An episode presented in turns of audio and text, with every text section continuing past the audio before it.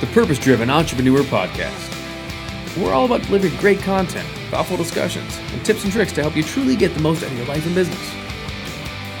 And here's your charismatic host, me, Matt Brauning. Hey, hey, hey, it's Matt Brauning, and welcome back to the show. Welcome to a beautiful edition of Interview Fridays. Um, I love these ones because today, today we're going to get into. Uh, it's funny, uh, kind of a personal story uh, between my guest and also myself. I I brought this guest on. I was very excited. Um, I, have gotten to know Brady over uh, over a short period of time, but I feel like he's one of those guys that and I don't say this about everybody, and I really mean this. When you meet him, you feel like you've known him for a long time, and he's just a really good-hearted, good-souled dude. Um, I've met him and his partner uh, in the they're in the online marketing space. He runs the business as a COO, but our interview is nothing to do with online marketing today as you go into your weekend. You are blessed. You you get to listen in on a conversation I have about the entire other side of Brady Patterson, his wilderness adventure guide side. Uh, Brady is a pretty cool bad dude uh, Canadian. He's a good dude, but you know, like he's he's a pretty serious guy. Um, we talk about how he grew up in in Saskatchewan, out in kind of some rural areas in Canada. Uh, he grew up with nine siblings and what that was like. Uh, and we really, again, I get into sort of just the human side of what it's like to go and be part of a blended family where you have nine siblings and you have instant older brothers. Um, he shares this crazy story about being locked in a freezer and screaming his way out. And he'll tell you how that uh, comes to be and how it ends and what he learned from it, which is even crazier. We talk about how uh, he got into the survival, the wilderness survival world, um, and when he made the choice six years ago to get into this full time as a vocation, uh, to do this for a career. And, you know, it's not always something, you know, it's something that when you follow your passion, right? You want to follow your passion. You want to do something that you love. And for a lot, uh, a lot of people, and maybe you're one of them. I know I was one for a while. Um, you think about the things you love to do and you think, ah, should I make a business out of that? Shouldn't I? And for me, you know, I thought a lot about in the early years of my climbing and mountaineering, I thought about doing that as a business and making money from it. I opted not to try to create that and I went a different route. Brady moved into that and six years ago he began doing that full time, which is just so cool. So if you want to learn about what plants to eat, uh, how do you start different fires in different environments, how do you build a shelter, Brady's the guy to go to. And he does these retreats, these leadership retreats and team building retreats out in rural Canada. And you can take either as yourself as a solopreneur to go learn lessons and just get out and see what you're made of but also companies will hire him to go do team building retreats where they get out and basically survive together. It's the coolest thing ever.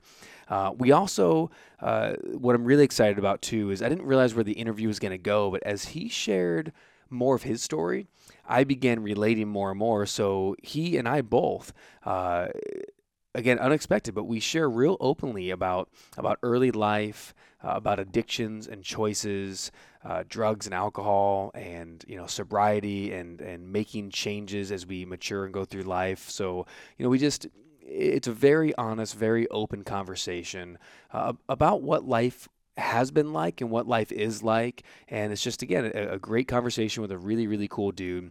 So, this interview Friday is not one of those like teaching, learn the 1200 keys to this in your business. This interview Friday is grabbing a cup of coffee with a good friend and hearing some stories that uh, I really, really want you to get to know Brady. So, without any further ado, let's hit it. Brady Patterson. So, here we are finally sitting down to do this man, I am so stoked out of my mind. Um, the first time we met was it at my at my event. Yeah. First time we met was at my event. You came down to speak on behalf of the company that you're COO for, Success Road Academy. Yes. And instantly, no, it wasn't at my event. We met at the oh, no, retreat. That's right, in December. Wherever was that up in Santa Cruz? That was up in Santa Cruz. Yeah. So we're sitting around the campfire outside mm-hmm. right? And uh, it was you and Mon and me and Molly Mahoney. Yes. And we were just having this lovely time just connecting. And we started talking about wilderness. We started talking about adventure. We started talking about climbing. And instantly I was hooked. So ever since then, I've been uh, just infatuated with you, man. Uh, I had the chance to, uh, so we're sitting in this conference right now mm-hmm. in Monterey. So almost Santa Cruz, pretty close area. And uh, we're, we're, sitting out just having a, a lovely time on the beach. Your better half, far better half, is she is. Let's be honest. Uh, she's out here right now, and Mhm. I got to finally meet her. What a pleasure! Um, but anyway, without any more of that, I'm excited to finally sit down with you, Brady Patterson. How are you, man? What's going on? I'm doing great. I this is and it's fun because this is the first time I've ever actually been able to take my wife somewhere. Uh, usually it's fast and furious, fly in, talk, flyouts kind of thing. And so for me to be able to like be in a space to relax, enjoy this nature. I mean, I've gone swimming in the ocean. People keep thinking I'm slightly crazy because I'm not in there with a You, suit. you went this afternoon, yeah, this afternoon as well. Yeah. Yeah. and it, it is summer as we record this, but dude, it's cold outside. Mm-hmm. Yeah, it's not very warm. How's the weather, or how's the water? The the water's a little chilly. I mean, I don't. I didn't bring a thermometer to test it. It's cold. It's warmer than the water back home where I swim every week. Yeah, no, you. So you live in Vancouver. I do. Right, beautiful Yeah. place. Yeah. Um, where did you grow up? Oh, I grew. We were a bit of gypsies. We grew up all over the place. So Was I it all over Canada though? all over Canada. Okay. Yeah. So I grew up in. I was born in, in British Columbia in, in a small town called Vernon, and we moved all across the prairies uh, for most of my life. So I grew up in the flat part. You know, growing lots of grains, or in the, or in the timber. Right. So nature and The prairies and the timber. So that would be like the woods. yes. Okay. And the, yeah, the timber would be the woods. I, I will translate this whole time for everyone. so the woods. He's going to translate Canadian into into American. Now I saw uh, you lived in Saskatchewan at some point. I did. How old were you when you moved? And, and what's Sas- paint us a picture? What's Saskatchewan like? Saskatchewan. It's a fun word to say. I just wanted to make sure I found a way to say it on on the pod. Oh, okay, got it. Yeah. Just, you know, it's like living in a sea of grass. Hmm. It's like a sea of green in every direction. So when the wind blows, you feel like you're at the ocean because everything as far as you can see is just waving in the wind. Wow. Now, as you were uh, as you were growing up, were you always kind of into like outdoors and outdoor lifestyle, or is that something you adopted later on? Yeah, no, eh, eh, right from an early age. Uh, my father at one point was a guide uh, doing horseback, so he would he would uh, wow. so he would you know he was a hunting guide so they would go out and hunt and so I, I think i was a year and a half or two years old my dad took me out hunting for the first time so uh, first time i ever pulled a trigger uh, obviously Really? he held the gun Oh, and i pulled just- i just pulled the trigger right He hands so, a 30 out six to his baby. Yeah. Figure it out, son. yeah pretty much It's like, man, this, that's Um, Canadians. that would be canadian thing and yeah after that it was it just i'd never left my blood. It was always to do with nature no matter where we lived whether it was uh, deep forest or prairie or even in, in the urban environments i always found the park. I always found the nature. I'd be climbing the trees building forts stuff that you know most boys do but also like i would spend time out in them. I would spend overnights in them. And i mean i think i was 12 the first time i spent uh, almost a week outside on my own. On your own, yeah on my own. Not camping. So when I was 12, I went camping with the Boy Scouts and my dad. hmm You were 12, out having like a survival quest. yeah it was five days of camping by myself Wow. And I mean, I had lots that were with that, like with you know school trips and with different scouting groups and things like that. But it wasn't. Uh, uh, yeah, it was just this was on my own. So what? So what was family like growing up? So obviously, dad was uh, outdoors and hunting and did guide guiding. What, what did uh, w- was your mom in your life too? Yeah, my mom was in my life, and my dad actually left my life about three. At three uh, years old. At three years old. Oh, wow. Uh, they parted ways, and uh, it was it was it was different. Do I you mean, remember that? I don't remember the parting. No. But you, do you do you remember your dad? a l- vaguely. Like I mean, like if he's if still in my life, but uh, I don't remember him as a kid. But the early on, okay. yeah, because there, there was a period of time for about three till I was about eight before I didn't see him again. Wow. So it was five years of no contact at all. And so during that time, obviously, a lot of other things formed. I had a different man come into our family's life who was not a very pleasant individual. Uh, so I, I don't want to go into like the, the, the bad details around that, but it was it was not a fun life. Um, but the one thing that he brought to the table that I um, still got to experience was uh, was horses. So we always had horses around. wow. So there was still that farm or that nature piece always as part of my experience. Mhm.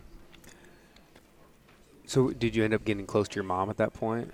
Yeah, Right. absolutely. And, was it just you or have siblings? uh, I have three siblings. Well, technically, there's actually it's a blended family. We have nine kids. I was getting, so I was, stalking you on Facebook and I looked on family and I figured some of them must be in-laws, but it's like brother, brother, brother, sister, sister, sister, brothers. So how, how m- there's nine total, including There's you, nine total, including me. boys and girls. Mix of boys and girls. So five boys, four girls. Wow. Yeah. And so in, in those early years, so did did, did uh was it your stepdad? I'm assuming did Mhm. he bring in kids that he already had in family? Absolutely. Okay. So Yeah. what was that like? Like, do you remember being again? You're three, four, five years old, and all of a sudden, boom, Brady Bunch. Yeah, it was a. It was a. What, what was the What was the good in that? The good in it, uh, it really taught me to deal with adversity, and people that didn't like me.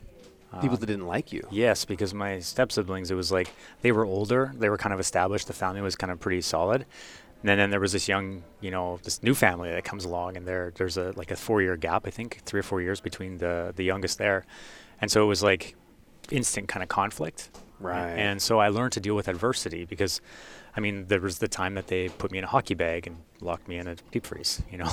Locked you in a deep In a deep freeze. It- that's a freezer. Yeah, like a, a freezer. And it was so there was some.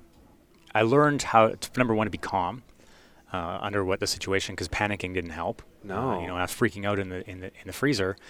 It, it didn't help anything, and they're laughing right outside. I could hear it, but they they're not letting me out. Right, so I I was. feel like that's more than just like light teasing. it's not light teasing. yeah. No, no, that's- it was it was a little horrendous. malicious. Yeah, it wasn't the greatest. Uh, and I mean, we, we we grew to become friends and learned to love each other uh, in our own ways, but it never really. It was it was definitely challenging, and I learned to deal with all those different pieces of uh, Hmm. those different people, right? What, what, what was the predominant emotions? If you don't mind me asking about Sure. this, I think so. I'm so interested in that. Like, did wa- was it? Did you mostly feel like was it? Were you angry at him? Was it lonely because you weren't a part of it? Was it fearful, like what's coming next? And we don't have to stay too long on it, but Yeah. I'm so because you're such a tremendous young man. I'll call you young man. We're about the same age, uh, but like you're such a tremendous man today, and you're so kind, and you're so full of joy, and like I get it. You have a, that's why you're here with me right now. You have Mhm. such a great heart. So for me, I'm always so curious on when when we go through the fire, how we come out the other end. So I want to know what the fire was made of. If that Mm. makes sense, right? Yeah, that's a great point. What, what was the main kind of predominant emotions in that young time? I was lonely, Lonely. really, really lonely. I, I didn't saw have your face when- anybody to when talk to. that. Yeah. Mm. Uh, eh, you know, I could I, I couldn't talk to my family because if I told my mother I was being uh, picked on or abused by my by my step step family, uh, it came back ten times worse. And so I so learned would your mom go, "Hey, you got to stop doing that to him," and then now they're like, "Oh, let's really get him." yeah, and and from the from which is how it is a lot, even Yeah. bullying today. It's how it is in schools, where Mhm. you know we're trying to ch- change the bully culture, but it, it's harder than it sounds because it's not just about hey, see something, say something. Th- there's a culture in there, right? Mhm. So so they would pick on you harder. yeah they would pick on me harder, um, and it was just really it was not a, it was not a fun experience. So I learned to social isolate, right? To keep myself to kind of put everything into a box, shove it aside, don't pay Mhm. attention to it. And the only time that I would let things out of that box was to protect my younger siblings. So if there was And those were on on your on side my with your side, mom yeah, and dad. yeah, like my sister, you know, my blood sister, uh, she's you know, and my bro- brother, they're younger, right? So a year and a half, and then four years gap. And so if there was trouble coming, I just did everything to be conspicuous, get their attention, uh, and take the brunt of everything myself, so that they I could kind of shelter them. Wow. What an, what a unique position to be in that you're the baby of a new family to get picked on, but yet you're the eldest in a way, Mhm. right?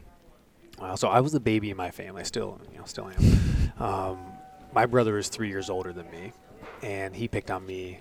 I was, I would say nonstop, but not exactly. But it was very much, it was just that that sibling rivalry. But I also looked up to, up to him a ton. Mhm. And my sister was eight years, is, is still eight years older than me, and she would protect me often, right? She'd be Yeah. the one because she was bigger for a while than him, and she could, hey, get off him, you know, stop holding him down and holding your orange juice loogie over his face, letting it drop down two feet, right? uh, you know, and, and stop doing that kind of stuff. Um, so did you did you end up growing closer with your mom at that point, like more and more as time went on? No, I never really got close to my mom until like really close until we were well into adulthood. Like I, you know, I would have been probably closer to my like almost 30s Wow. before I really like I had a lot of anger. You know, I was, Right. I was mad at her for the experience. Why didn't you leave? Why didn't you pull us out of this? Why didn't you recognize it? Why didn't you save me? Yeah. Right? All these things were always going on in my head, and so and I was also really ignorant to my mother a lot. Like, Ig- ignorant to yeah, your I was mean to her. I was Oh. unpleasant because I blamed her for all the problems that I was having. Right. Well, in, in, in fairness, like there's not a lot of who's responsible for that, and, and we, you know we talk a lot about you know taking res- personal responsibility and whatnot, Mhm. but but there, it's a different conversation for a kid, Yeah. right? It just really is, and, and and it's like we all have you have an ownership of what you did with it, but parents we have the ownership of of what we created in the first place, you Mhm. know. Um, and it's something nice when you know when when as a parent and a kid, especially in, in adulthood, like I can have conversations with my parents now, and it's nice to be able to have like almost equal responsibility. That makes Mhm. sense. You know, I can say, okay, like, hey, I, I, I did this as a result of the conflict. But for my dad to say, yeah, like I screwed up by doing that, I'm like, oh, thanks for saying that. You know, it's nice. Um, but I want to, want to get off of that a little bit. So, what was the what was the biggest gem or resource that came out of that? You learned to be how you learned to do what. What was the personality that came out of that? Because you have a ton of positive attributes, and I know some of them were forged Yeah. in the fire. Yeah, and I think it was resilience, and it, it, it's hard to skip over it without going back to like uh, when I was 16 when I developed a drug addiction. Oh, let's talk about that. Yeah, so I moved from one town. I was socially isolated. I didn't get along with everybody. We moved a lot, Mm-hmm. and we moved to this new town, and all of a sudden I went from being kind of uh, unknown, socially isolated to like everybody wanted to hang out with the new guy, right? And it was it was really exciting. I was like, oh, this mm. is amazing. Well, when you get that influx and you're socially isolated, in my case, it was like, wow, I want to be part of everything. I wanted to be included in all of it. It was something that I'd missed in my family. So I was like, I dove into everything, and very quickly it ended up being well, yeah, it's like the the athletic crowd, the cowboy crowd, the all the different groups that hung out in our school, including the people that did the drugs. And so very quickly I was like, wow, this is fantastic. I'm having th- th- these guys accept me completely because the other groups there was always like some requirements, like you have to Yeah. be more athletic or you have to be you have to be on the farm or whatever. And, or, or really academic, right? You know, Right. depending on the different group.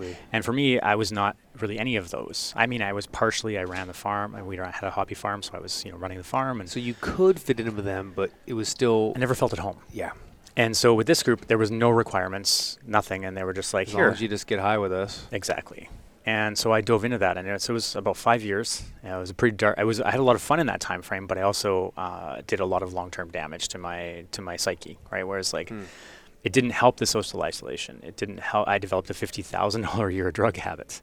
Uh, i- you know, it, it caused me as many problems as it's uh, as it's helped fix. You know, kind of hypothetical, like not really, but um, it helped No, mask, makes mask sense. it. Yeah. And the the biggest catalyst for me was it, for the first time in my life, my little brother, you know, siblings, right, had always looked up to me. Mm-hmm. And I was coming home when I was 21 years old to visit my family, and I went out for a quick drink, and I showed up. Uh, well, I woke up the next morning. I didn't know where I was. I went for one drink, and I just blacked out. And that was a normal occurrence for me. Mm-hmm. And so I wake up in the next morning and I'm like, hey, what's going on? Where am I? I don't know where this place is. What's happening? My mom had just moved houses and I actually made it back to the right house. And it was my little brother's 16th birthday the night before. And he came home with his friends uh, from doing whatever things, and he's like a tech geek or a, a physics uh, physics nerd, was what he calls himself, and very very smart kid. And he comes home and I'm passed out on the floor, and in the middle of their play zone. They're gonna play and hang out, play video games all night or whatever. And the next morning, I'm looking at him at breakfast, and he's giving me this like dark look. It's just glaring at me, and I'm like, "Oh, what's going on? Like, this is just happening." And it was just this weird. I couldn't shake the feeling, and it was the first time I ever recognized him looking at me like I was a piece of garbage. Wow. And I was like, that feeling n- was an instant catalyst. I smoked two packs of cigarettes a day at that point. Uh, I drank a flat of beer a day half the time, uh, plus drugs. And, you know, or I should say the flat was a plus. But, you know, I was just a mess. And I was like, okay, this has to happen. I, I threw my smokes in the garbage. Uh, I drank all the booze and did all the drugs the night before. So they, that wasn't an issue. Oh well, that's easy. Those were yeah, gone. that was easy to, easy to solve. And that was it. And I completely sobered up. I was And you were 21, 21. Just, Wow. bef- just before my 21st birthday. just like that. Yeah, cold turkey. And it was not easy. Obviously, when you're breaking a drug addiction, there was definitely some challenges, and that's how I got involved in really diving into the like the this kind of personal work and learning more about myself, my psyche, uh, where I come from, what's happening, um, environments, the impact of environments. That's one of my favorite things to talk about. Is like how our environments impact us and cause unconscious decisions. Right. So you really got into a lot of personal development. Did you do uh, 12-step meetings? I did not because it wasn't at the time like I had a. I I don't know if they were available or not. They were they're absolutely available, but the problem was for me, I had this big aver- because religion was a huge part of my family. Uh, we were raised I was raised Roman Catholic, and so all the shame and the blame and the things that came along with Here we um, go. that piece I know right Here we go. Let's get into it. uh, that that I had some really bad uh, things. Actually, I stopped going to church when I was 16. When I went to my my friend uh, Ken had a had committed suicide. He was a really lonely man. had been struggling and just one day disappeared. I didn't Oh, find him for, for quite a while after. And the priest that we had at the time, he came, we, I went to church for his funeral. They wouldn't, and they said everything was fine. He's totally allowed. They banned the coffin at the door. He said, nope, he's not allowed in. And then it was a, a one hour fire and brimstone. He's going to burn in hell for eternity uh, a speech.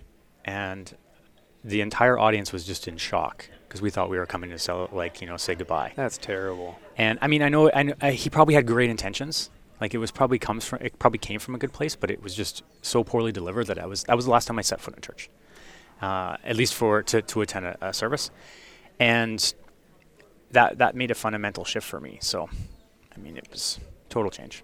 Well, although this isn't fair to me to even say, um, speaking just for a moment as a pastor, because you know I also I also pastor in a Christian Of course. church. I want to apologize on behalf of people um, because it's I, I've heard a version of this story so many times, man, in ministry, and and it's like what it always comes down to is there was a human somewhere who just missed the heart of God in a big way, and and then or taught something just straight up wrong. And You know. absolutely agree with that. Yeah, and uh, so I just want to take a second and and, uh, and apologize on behalf of all idiots for when we get it wrong. And uh, yeah, and I know you know that. And I know you know he loves you, and, and it's all cool. Um, man, that's hard though. What a, what a, what a trip. So you got into personal development a ton at that point. Yeah. Are you still when you were using and abusing alcohol and everything? Were you still into like the outdoors, or do you kind of get a hiatus in like you didn't really have the energy to go out there because you were passing out, or did you? Hey, I'm going to go drink in the wilderness. Like what was that? yeah, like? like so uh, we would get high and go for hikes. Yeah. Or we go camping and you know you know or, and canoe uh, so we go on a, like a week long canoeing trip through the remote wilderness and we'd be high the entire time right experiencing that so i learned to function really well in that world Right. Um, now, I kids, I know this sounds fun. It is not fun. it is not fun It's a terrible idea. yes please do Because I was not about to say that mistakes. sounds so cool, but it does not sound cool. Um, you and I are so similar too. I didn't realize how much of that because when I was like 15 is when I really started um, getting into drugs and alcohol. Okay. And and it was the exact same thing. I just Mhm. realized this even within the last two weeks. I did uh, a podcast just recently where I shared the story behind the book I'm writing, and I realized the whole reason why I care about culture and around like you know people with people is because I always felt lonely yeah it was the exact same feeling. I always felt like I snuck in the room. I always felt like I was on the outside looking in, and I never belonged anywhere. But when I found the skater or punk rock kids that were doing drugs, even then I didn't feel part of it. Mm. But like you said so brilliantly, they had like a lower standard almost of uh, of what you had to do to fit in. All I had to do was hang out and smoke with them or whatever. Mhm. Um, and then and then it took a, a couple of years and having the epiphany moments.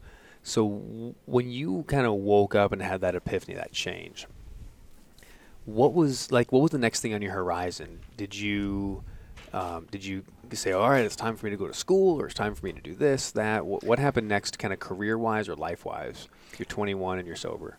Yeah, well, for me, uh, because of the personal development thing, I was like, man, I want to do that. I want to get into that world, but I, I, I didn't understand it. I didn't, and I definitely was not an example of any of those pieces at that point. So I was, and at that point, I still, I, I had been, you know, I had a DJ service. Even throughout the addiction, I had a business from the time I was 18 onwards. Really? Yeah, and uh, I had this is the only way I could afford the drug addiction, and uh, so these were you know as I as I moved forward through through the um, uh, the sober stage and I started learning, I was like, okay, how do I find my path? And so I tried out everything. I was like, I'm just going to go until I find something. And so I closed down my DJ service because I wanted to get out of the environment. But I still kept. I should actually, if I backtrack, uh, from the time I was 18 till I was 23, I kept the DJ service active. So I still I still went to a bar, uh, you know, three or four nights a week. I still went to music festivals where the drugs were happening and like all these different pieces. I was constantly in that environment, kind of as a push. Like, can I be in this environment and still stay sober? So you're testing yourself. constantly. And it's never changed. I'm always like, uh, one of my friends, uh, he likes to nickname people when they come to his events. And uh, I've gone twice where he's given me nicknames. The first time he said, uh, actually, it doesn't matter. Let's go with the, the last one, which is the one on his purpose. He calls, he, go, he goes, it's uh, Meet Me at Edgeless. And because like I don't have a lot of edges, so I, I push right to the edge, Mhm. and then for me there's like there's nowhere to tip because even if I tip over, I can always step back. There's no there's no edge, and so I was always pushing and always trying to find out what that was. And so I built houses out of mud. I mean, I, you know, natural homes. Uh, I worked in the oil field. I actually ran a really successful oil field company for many many years. Really? Yeah. I didn't know that about Uh, you. Yeah, so I did that for a long, long time. I even tried. I started out as an employee and very quickly realized this is terrible. I like. I want to make more of the money, not not some of the money. That makes sense. And so I was like, okay. So I moved into the other side of it. And did you, did you so how, how did you transition that? Because that's an interesting thing. Did you did you buy out something or did you start your own from scratch or? well, I actually was wor- the company I was working for. I went in and I was like, look, I'm in less than a year and a half. I basically run this entire division, and I want the appropriate upgrades. Like I need to know. I, like I'm trained up for all these pieces. I want I want a promotion. I want a, more authority, m- more more status, Something. something. And the guy was like, no. And I was like, well, then I'm going to leave. He was like, okay. You're like, And I need think it was a- compete with you. Yeah, I, he's like, I think he thought it was like a, like just like me saying that. He's like, and it, he as soon as he said, "Okay, you can leave," I just took that as like, "Oh, that was my sign. I'm out of here." Hmm. And it was less than a, two weeks later that I ran into a, a gentleman who was in this a similar field, and he was like, "Hey, I'm doing this thing. Uh, do you want to be part of it?" And would this make sense? Like, if we come some similar partnership, right? So I got into like um, doing contracting work, and it just grew from there. Wow. We are very similar, except for I, I had that exact same conversation in, in the mortgage business Oh. with my boss. Mhm. Exact same thing, but he said, "I was wondering when you were going to ask," and then he set me up on uh, on a bonus and, and commission structure, and I went very quickly from very little money to a lot of money. Mhm. Um, but it's funny. I probably would have. I probably would have left.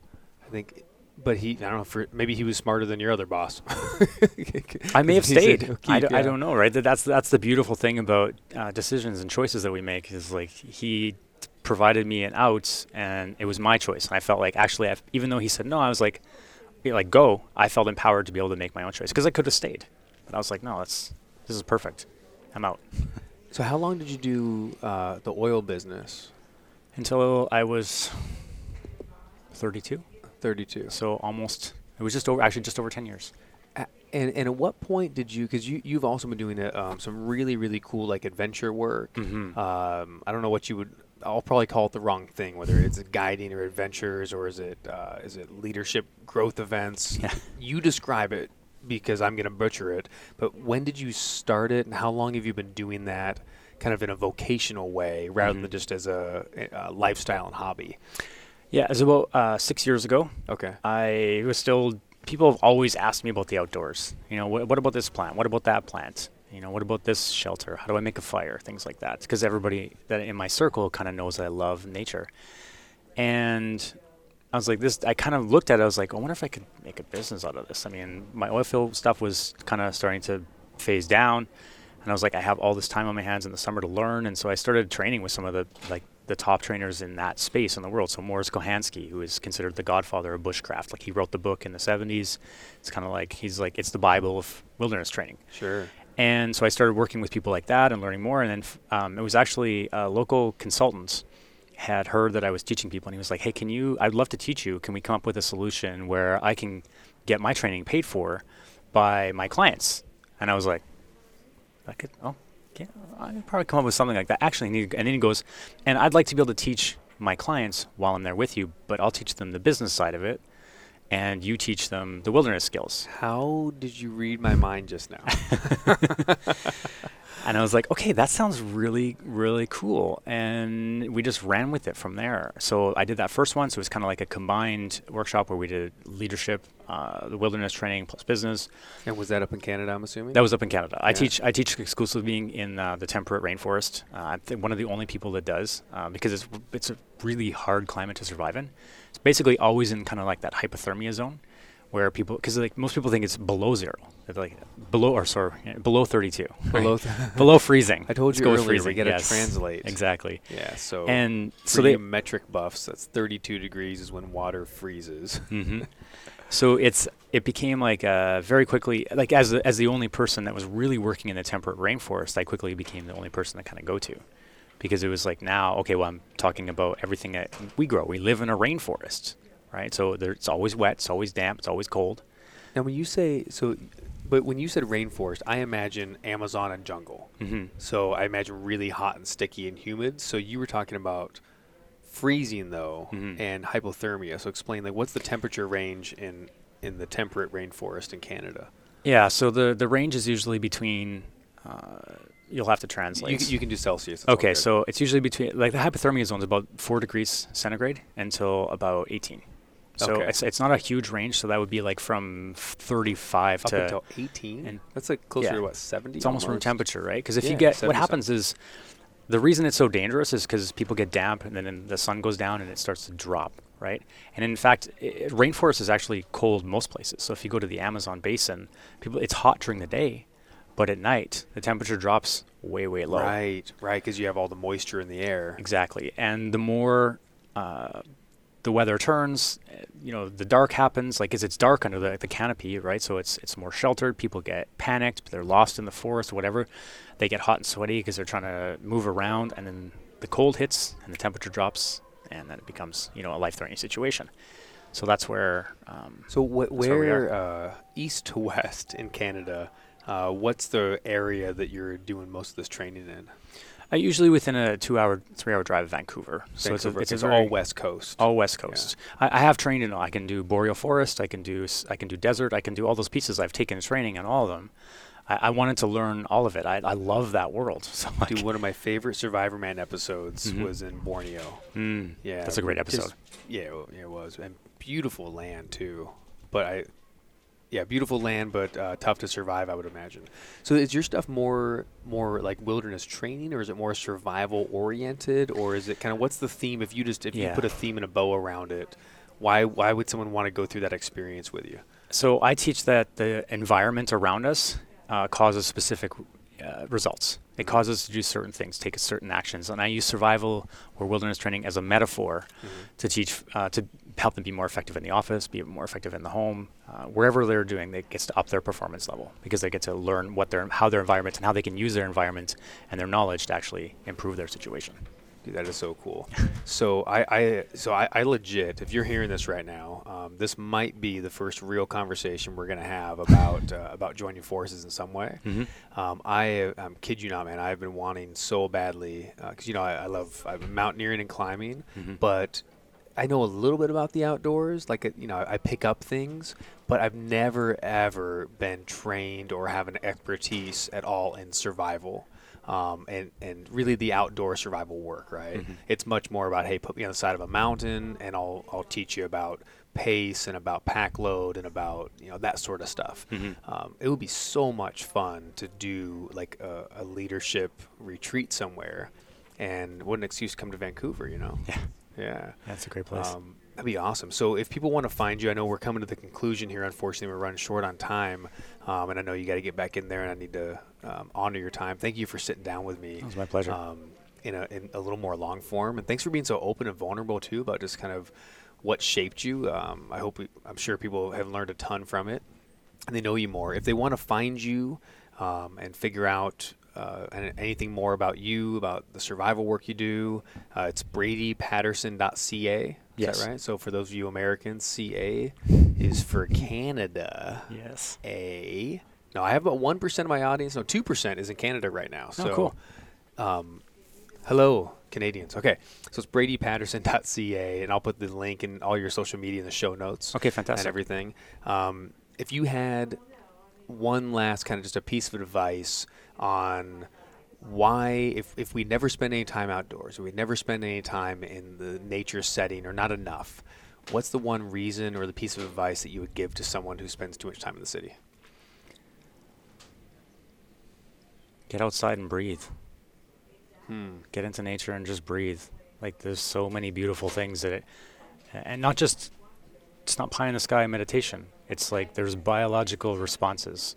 Just being in nature causes us to have certain things happen to us, and that comes from, you know, lifetimes, generations of people being in the wilderness. Right? It's only that recently we've moved into this kind of urban jungle. And so the essential oils that treat, you know, the big thing right now is essential oils are so popular. Well, essential oils come from plants, and right, and they get released from plants when the sun hits them.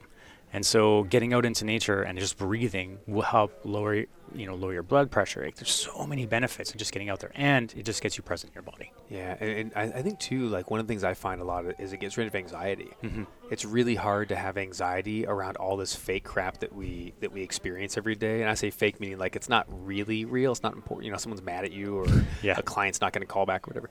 But when you just go outside, it's like, oh, all that's here is trees and dirt and sun and you know, and that's there's nothing to be anxious about. Yeah. It's incredible. If you could give advice, last couple questions. If you give Sure. advi- any piece of advice to a three to six year old you, what would you tell young Brady? Everything comes to an end. Hmm. Gonna make me cry.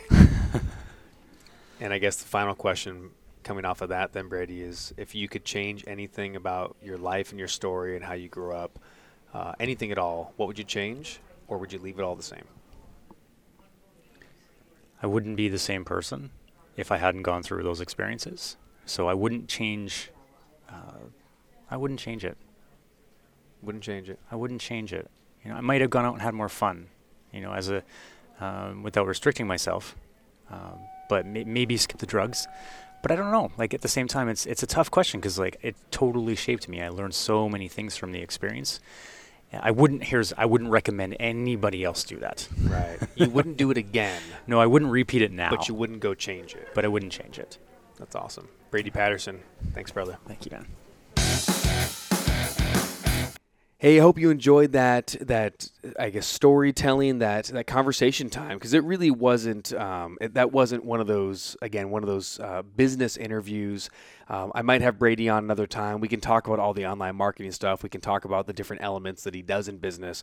But what I really really wanted you to get to know was just the man Brady. He's a phenomenal human being. If you have a chance to be at a seminar, um, he he speaks for his company Success Road Academy regularly. I've had him at my event speaking, and he teaches uh, all some amazing stuff on online marketing, building building funnels. He teaches about uh, creating online courses, no matter where you are. So you know, if you're in that space, there is some great content, but he also has some great stories and has that again the wilderness adventure background. So if you want to connect with Brady, make sure you do so at bradypatterson.ca and you can find him on Facebook, facebook.com slash the Brady Patterson. Did I say Patterson? I hope I said Patterson right. BradyPatterson.ca and Facebook is the Brady Patterson. So check him out. Check him out. Brady, thanks for coming on the show. I sure appreciate you.